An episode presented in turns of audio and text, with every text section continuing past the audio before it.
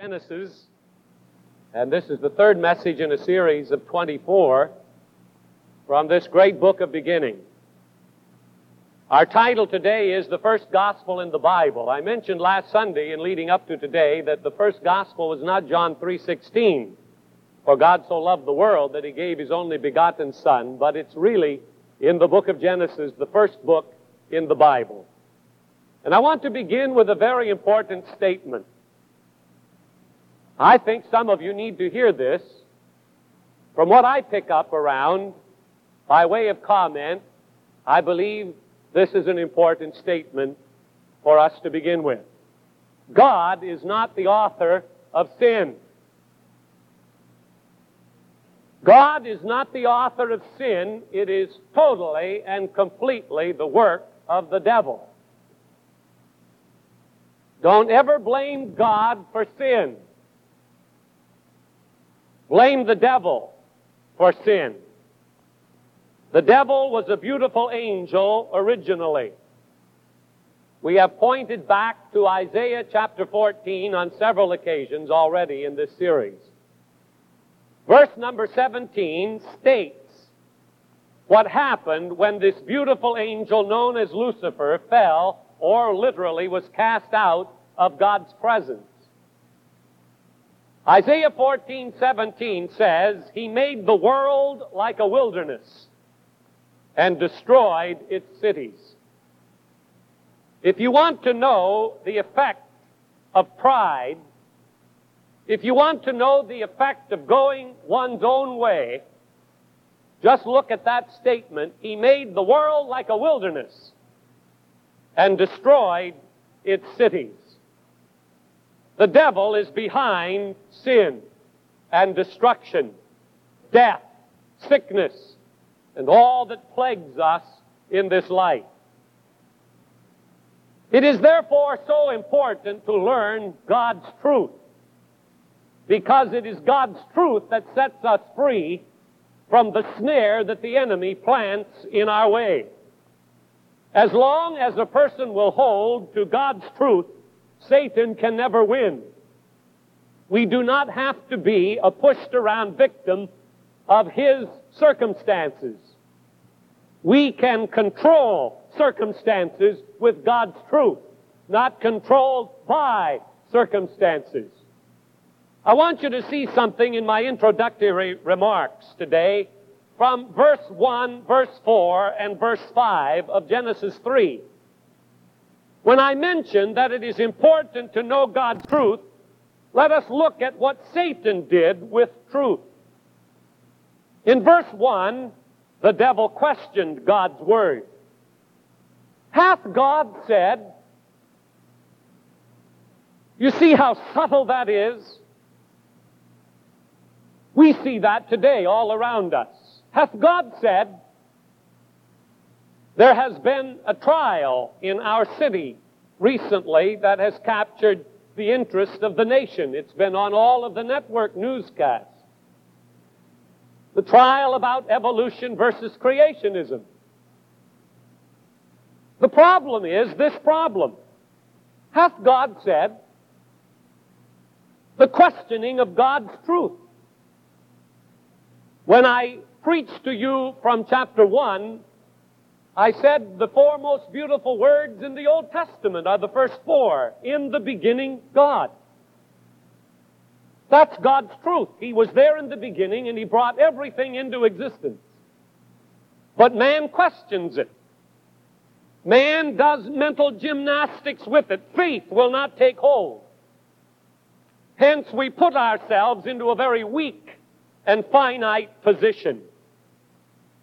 The second thing is in verse 4, where Satan literally now denies God's word. You see, it starts with the question and then it moves to denial. Ye shall not surely die. It can't happen. So he denies what God says because God said emphatically, if you eat of the fruit of this tree, you will die. Satan comes along in verse 4 and says, You will not die. The third thing is in verse 5 where he substituted his own lies. God said, You will die. Satan says in verse 5 to Eve, In the day you eat thereof, then your eyes shall be opened, and you shall be as God. The King James says as gods, but literally translated from the Hebrew text. It is, you will be as God. Now that's what he wanted. In Isaiah 14 it says he wanted to be like God. And God will not share his glory with another. So Lucifer, with a third of the angels, was cast out, and now he pulls the same trick on man and says, Your eyes will be open, you shall be as God. And of course, that catered to the desire of man. But notice how that evolves. He questions God. Hath God said? He denies the truth. You will not die. And then he substitutes his own lies and he makes it sound so wonderful. Your eyes will be open and you will be like God. He has not changed his tactics in all of the centuries of time. He still works in the same way. He tries to undermine the goodness of God in the lives of men and women. He makes the temptation sound wonderful. You shall be as God. You will be like the Most High. And everyone he endeavors to lure into that path of failure. He didn't make it, so he doesn't want anyone else to make it. He knows his fate is sealed, it's doom, it's eternal damnation and separation. So he wants everyone else to go the same route. Even centuries after the chapter we're looking at today, he approached Jesus in the wilderness and he said to Jesus, I will give you all the kingdoms of the world if you will fall down and worship me. What a lie. He wanted to destroy the plan of salvation. He wasn't interested in giving him anything. He wanted to destroy him and to thwart the eternal purpose of God in the life of Jesus Christ, God's Son. He's still doing that. And then another question comes to me as I evaluate introductorily this event in the Old Testament. And it's this question. Why is it that we do not like to sin alone? Why did Satan want to affect all of the others? Why is it that we don't like to sin alone? Eve didn't want to sin alone. She got Adam involved. And therefore, man was plunged into judgment. In my pastoral ministry, I have seen this over and over again. Fathers who force their sons to drink, literally saying, Come on, be a man. And force their children into alcoholism. The young person who drags the friend down the trail of degradation. That friend says, You're young only once. Come on, be one of the group. What are you? Anyway, a sissy? Why is it that we don't want to sin alone? Why is it that we want to pull everybody else with us? You know why it is? Because it's difficult to sit in darkness all by yourself. That's why. Nobody likes the darkness. So to have company in the darkness, we affect others with our own poison. It started with Lucifer, and it's still a part of us today. I know of husbands who wrangled and wrangled until the wife went along with his wicked deeds. I know mothers who wouldn't let their teenager alone until that teenager gave up the idea of a God and a pure life and went the way of folly. Satan lied, harassed, cajoled until man gave in. And he keeps giving in and giving in. And it takes the miracle of God to put the pieces back together again. Now, our message today deals with the judgment that follows what I've just shared with you. Three points. You're writing notes on the back of the bulletin to remember what we say. The first is internal condemnation. Internal condemnation. Anyone that goes this route will suffer internal condemnation. There is a loss of innocence and glory in sin. There is a sense of guilt with anybody. Verse 7 reveals this because Adam and Eve immediately tried to cover their nakedness. What made them know they were naked? Before there was nothing wrong with it. In the sight of God, it was beautiful. Everything was lovely. But now, after failing and sinning against God, they tried to cover their nakedness. Their own works would not suffice now, and the result was a loss of fellowship with God. They hide. They hide as God comes along to talk with them. They run from the presence of God. Does that remind you of anyone you've known in your life? How we try to get away from God. A songwriter picked that up out of his own experience and said, You cannot hide from God. And the psalmist said that. When I go into hell, you're there. When I go up into heaven, you're there. Everywhere I go, you're there. It's true. You cannot hide from God. But the internal judgment is given and you endeavor to do it. There are people in church today who try to hide from God. They put their best on, they come to church, but they're not honest with God. That's where we get the word hypocrite from. That's why the world points its finger and says, yeah, you go on Sunday, but I know what you do on Monday. What it is, is that internal judgment where we're not honest with God, we won't really face up to the issues and say, God, I am naked before you, give me a covering. We just go on in our stupidity thinking that we are fooling somebody. Then there is a self-defense mechanism that takes hold. Have you got a hold of your seat now? Notice what happened. The man says, she made me do it. The woman you gave me, it even blames God. The woman you gave me. If you hadn't given me that woman, nothing would have happened like this. And then what does the woman do? The serpent. That beautiful creature you put in this garden, he made me do it. And the buck just keeps going like that like a roller coaster. And that is our problem, and it has to do with internal judgment. The Spirit's putting His finger on our weaknesses and our mistakes and our sins, and we say, oh, if I had only been here, here, in this place, or if I hadn't been with this person, or if I hadn't come across this situation, if, if, if, if, if this hadn't happened, always passing the buck. It's because of internal judgment. The internal effects of sin Guilt, fear, and shame are very real things, and they have a heyday with the disobedient soul. You can't get away from those inner feelings. Do you know that even in atheistic nations, they can't get away from those inner feelings? That's why you should pray for communist countries. It doesn't matter what the government says. Every individual in those countries have inner feelings. Stalin's daughter, when she defected to the United States at the age of 42, stood at the New York airport and said, It is impossible to exist without God in your heart. Now, where did she learn that? Not from her father Joe.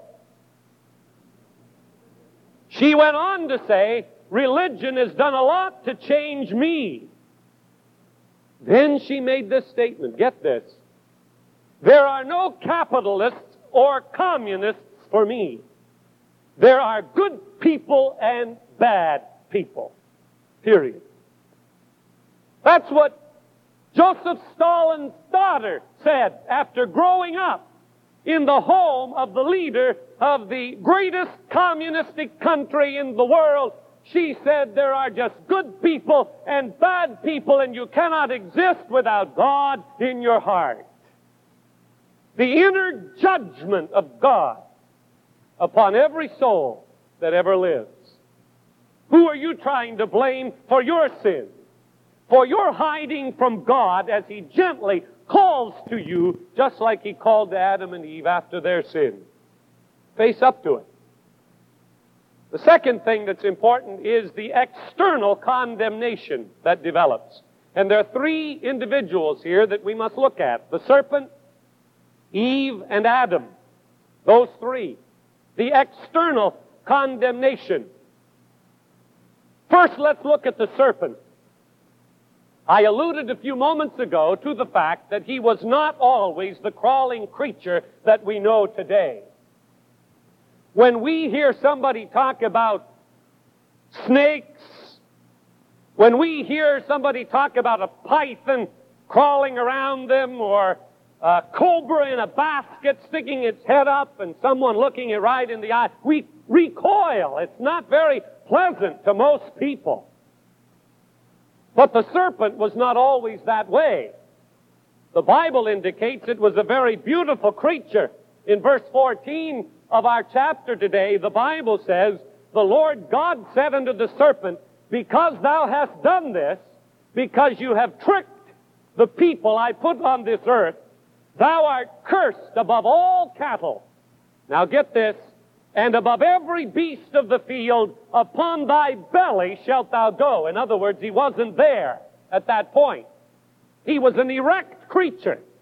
He was able to communicate with Adam and Eve. He was not the snake that you picture in your mind. He was beautiful. He was intelligent. But the external condemnation for the devil was this. To your belly you are going to go and dust will you eat all the days of your life. Oh, I wish snakes could talk. I'd like to hear them explain their plight. Have you ever thought about that? They're the lowliest creature on earth, the most despised creature on earth, and it is all because of the external condemnation that came to the serpent because of his beguiling Adam and Eve. Now, the second person is the woman. God said to her, Because of your disobedience, you will bring forth children in sorrow. Now, not only would it be painful at birth, but for many mothers to raise children is a deep, deep sorrow. Many children have sent their mothers to an early grave by their wickedness, waywardness, disobedience. It is the external condemnation, the hurt of life because of the failure in the beginning. Of the external condemnation for the woman was, Eve, your husband will rule over you. Up to this time, that was not even necessary. They were even, equal.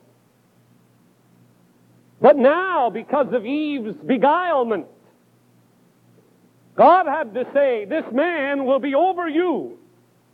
And ladies, I care not how many laws are passed, how many organizations are founded, it will be that way till the end. And it's for the good of all women. God made us that way. God extended His kindness to the woman in her sin through this control and through this headship.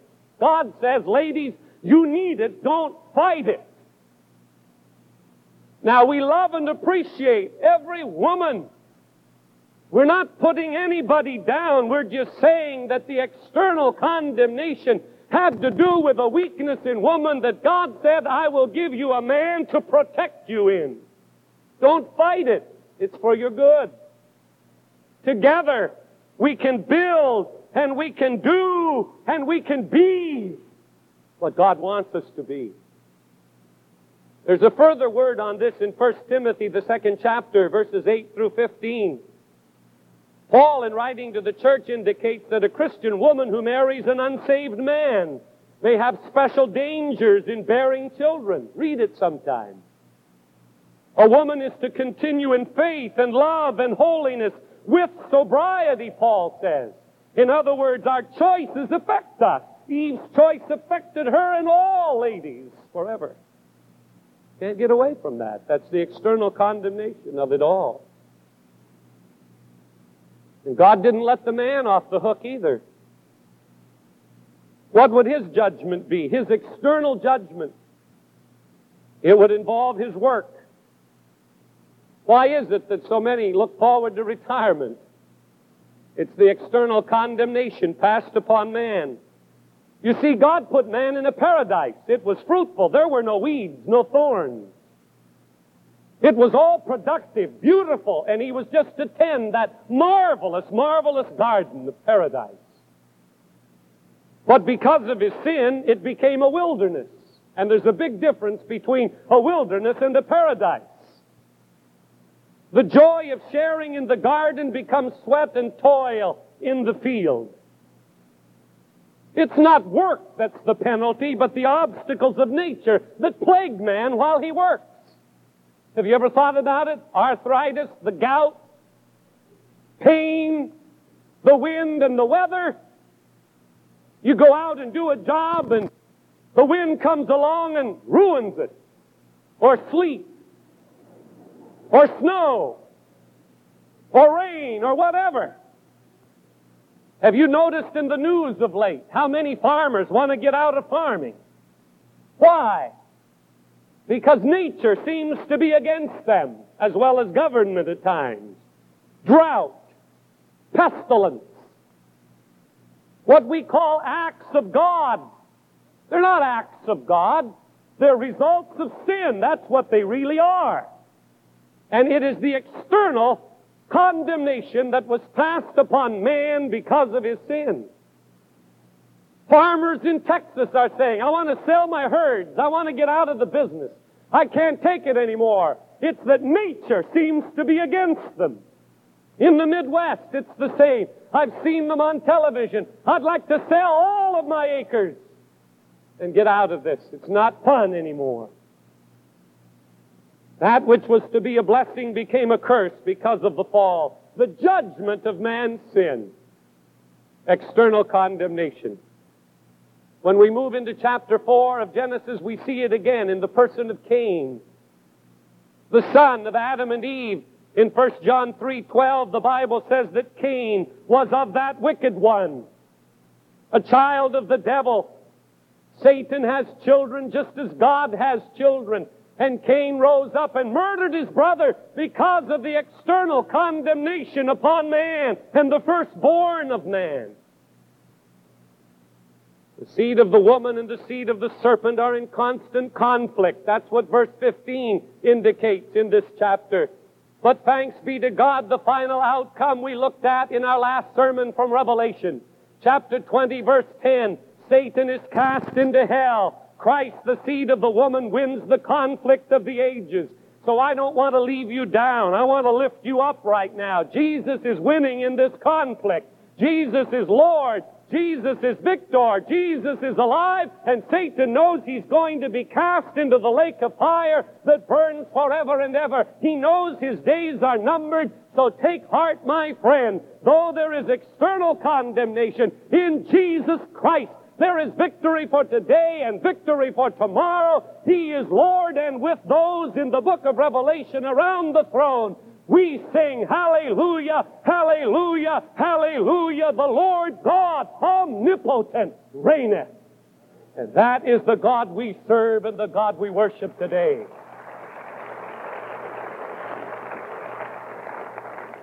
The third point of my message is this eternal salvation. Internal judgment, external condemnation, eternal salvation right here in Genesis. Now follow me carefully. The only gospel Adam heard was chapter 3, verse 15. The seed of the woman will crush the head of the serpent, but the serpent will bruise the heel of the seed of the woman. That's the only gospel Adam heard. But do you know something? He believed it. And Adam was saved. I've had people ask, was Adam saved? Where did Adam go when he died at 930 years of age? He went to paradise. How do you know? Simple. Look at what he named his wife. He said, You will be called Eve because you're the mother of all living. The Hebrew text simply says, You will be called Eve because Eve means life. God has given us life. That's how I know Adam believed. Verse 15. Through the woman, God had promised the birth of a Savior. He did not change the physical consequences of sin because Adam died, but the eternal consequences, which is hell, were changed. Thanks be to God. There was a paradise for one who believed, and Adam believed because he called Eve Eve, light. Then verse 21 is a further picture. And I love this. Man knew he was naked, so God comes down and kills animals, sheds their blood, and walks to Adam and Eve and says, Here are coats of skins, put them on to cover your nakedness, because they had been trying to use leaves from the trees to cover their nakedness. God said, We can do better than that. So God became the first tailor on record. And he made them coats of skins. And they put those coats over their nakedness. But friends, there's a deep meaning to this. There was shedding of blood. That is significant. Blood was shed, indicating sacrifice for the folly of this man and woman.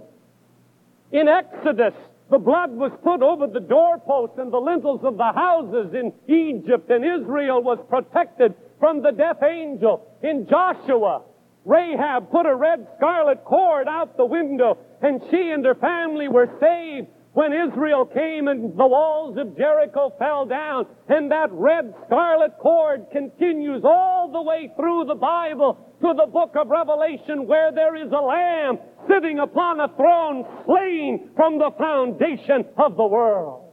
Blood for the redemption of mankind. It is not by works of righteousness which we have done, but according to his mercy he saves us. The innocent became guilty by their sin, but the guilty became innocent through the blood that was shed for them by the Lord as He came to give them the skins of animals. Garments in the Bible are often a picture of salvation. The prodigal son was clothed afresh when he came home. The father said, Put the robe on him. In Isaiah 64, verse 6, Isaiah speaks of our garments of self righteousness and that our good works are but filthy rags before God. And I think we understand that. But He gives us a new robe, clean and white, and covers all the ugliness and the degradation and the degeneration that was a part of our nakedness. Hallelujah. May I say something else in passing? One of the signs of degradation and degeneration in society is when people go back to nakedness. It's always been that way. The judgment of God fell upon Pompeii, Italy, because of their nakedness and their gross sins. Now, how is America going to escape? America will not escape. America is sunk into the pollution of nakedness. The theme is sex, sex, sex, whether it's Rita Jenrette or Marilyn Monroe. It's exposed the body. It's always a sign of degeneration and degradation. We need a covering. And God gave Adam and Eve a covering. And that's not prudishness. There's a place for nakedness. But it's not in the public eye, according to the Bible. God put coats of skins upon them so they would not be embarrassed for their sins. But he told those in married happiness, the bed is undefiled. Sex is beautiful and wonderful. And it is for your good. Use it to the highest degree, but use it according to the law that I have established. Otherwise, it's death, it's separation, it's pain, it's agony. And we choose what way we're going to go. Years ago, in Kansas City, there was a family by the name of Greenlease. Some of you will remember the Greenlease case. They lived in an exclusive area of Kansas City and had a six year old boy. That boy went to an exclusive school, and one day a so-called aunt came to the school claiming this boy. Said she had come to pick him up. The school let the boy go, only to discover that this was not an aunt, but it was a kidnap case. And they demanded $600,000 ransom for the Greenlease boy. The father paid the ransom because they said they would set the boy free upon receiving the ransom. What happened? Our newspapers told the story that the boy's beaten body was found in a shallow grave. The kidnappers were found out because after receiving the ransom, they were celebrating. And in their celebration, they got drunk. And in a drunken stupor, they started talking about the case and were arrested in their drunken stupor. That father did his best to purchase freedom for his son only to be horribly betrayed. God created man for fellowship with him. God lavished his love upon his creation. Then came the fall. Satan wrested man from the select circle of God's presence by trickery, not by force, by trickery. Foolishly, man went along with the devil's plan. Sorrow, heartache, sickness, remorse, anguish, suffering, and death have been man's lot. If this were the end of the story, it would only add to our sorrow. But this is not the end of the story. Glad news has come. Here are skins to cover your nakedness. Though you have been betrayed, I will give you hope and eternal salvation. Put it on, put it on, put it on. And we can stand in the presence of a holy God unashamed without any reservation at all because God paid the ransom for our sins. Hallelujah. You're not going to find out one bad thing about me because it's all under the blood. You say, I can't wait till my mate gets to heaven and God opens the books. Boy, will that ever be fun? Huh? They've come to Jesus, it's all under the blood. It won't be there. We'll talk about that tonight. You better come and hear about the books. Praise God. Hallelujah for that. The ransom has been paid.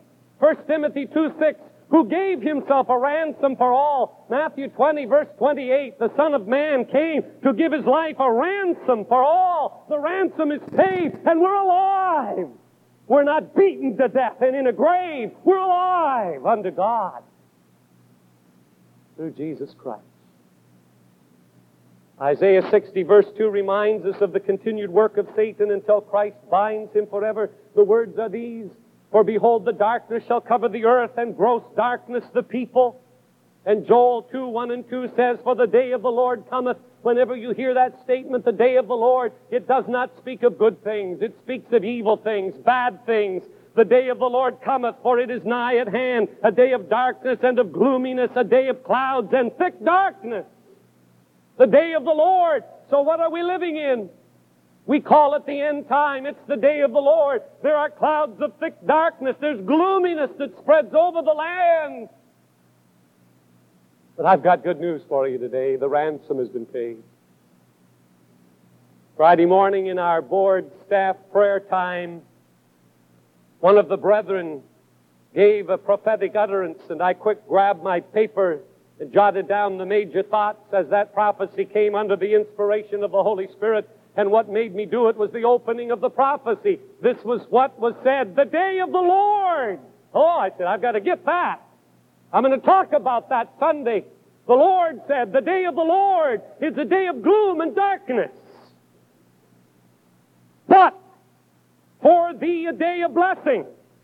Believe all things are possible. Don't faint. You will reap if you faint not. There are stones in your path, but I am thy God.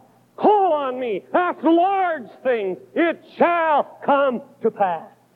Hallelujah. The day of the Lord. A day of gloom and darkness. Yes, who can deny it? Who can deny it? Humanism and atheism and agnosticism. The day of the Lord is a day of gloom and a day of darkness, but for thee, here it is, a day of blessing. Glory to God. Live in it.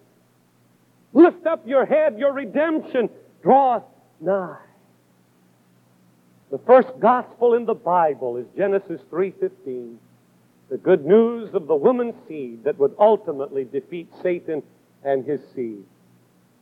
Friend, if you're battling the conviction of God in your heart, stop battling. Yield. You're not going to win.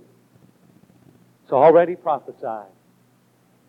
So we sing, Hallelujah, what a Savior who can take a poor lost sinner, lift him from the miry clay, and set him free. I will ever tell the story, shouting, Glory, glory, glory, Hallelujah! Jesus ransomed me. What a truth. As I close today, there is a question that was asked of Adam in the garden by God Where art thou? Where art thou?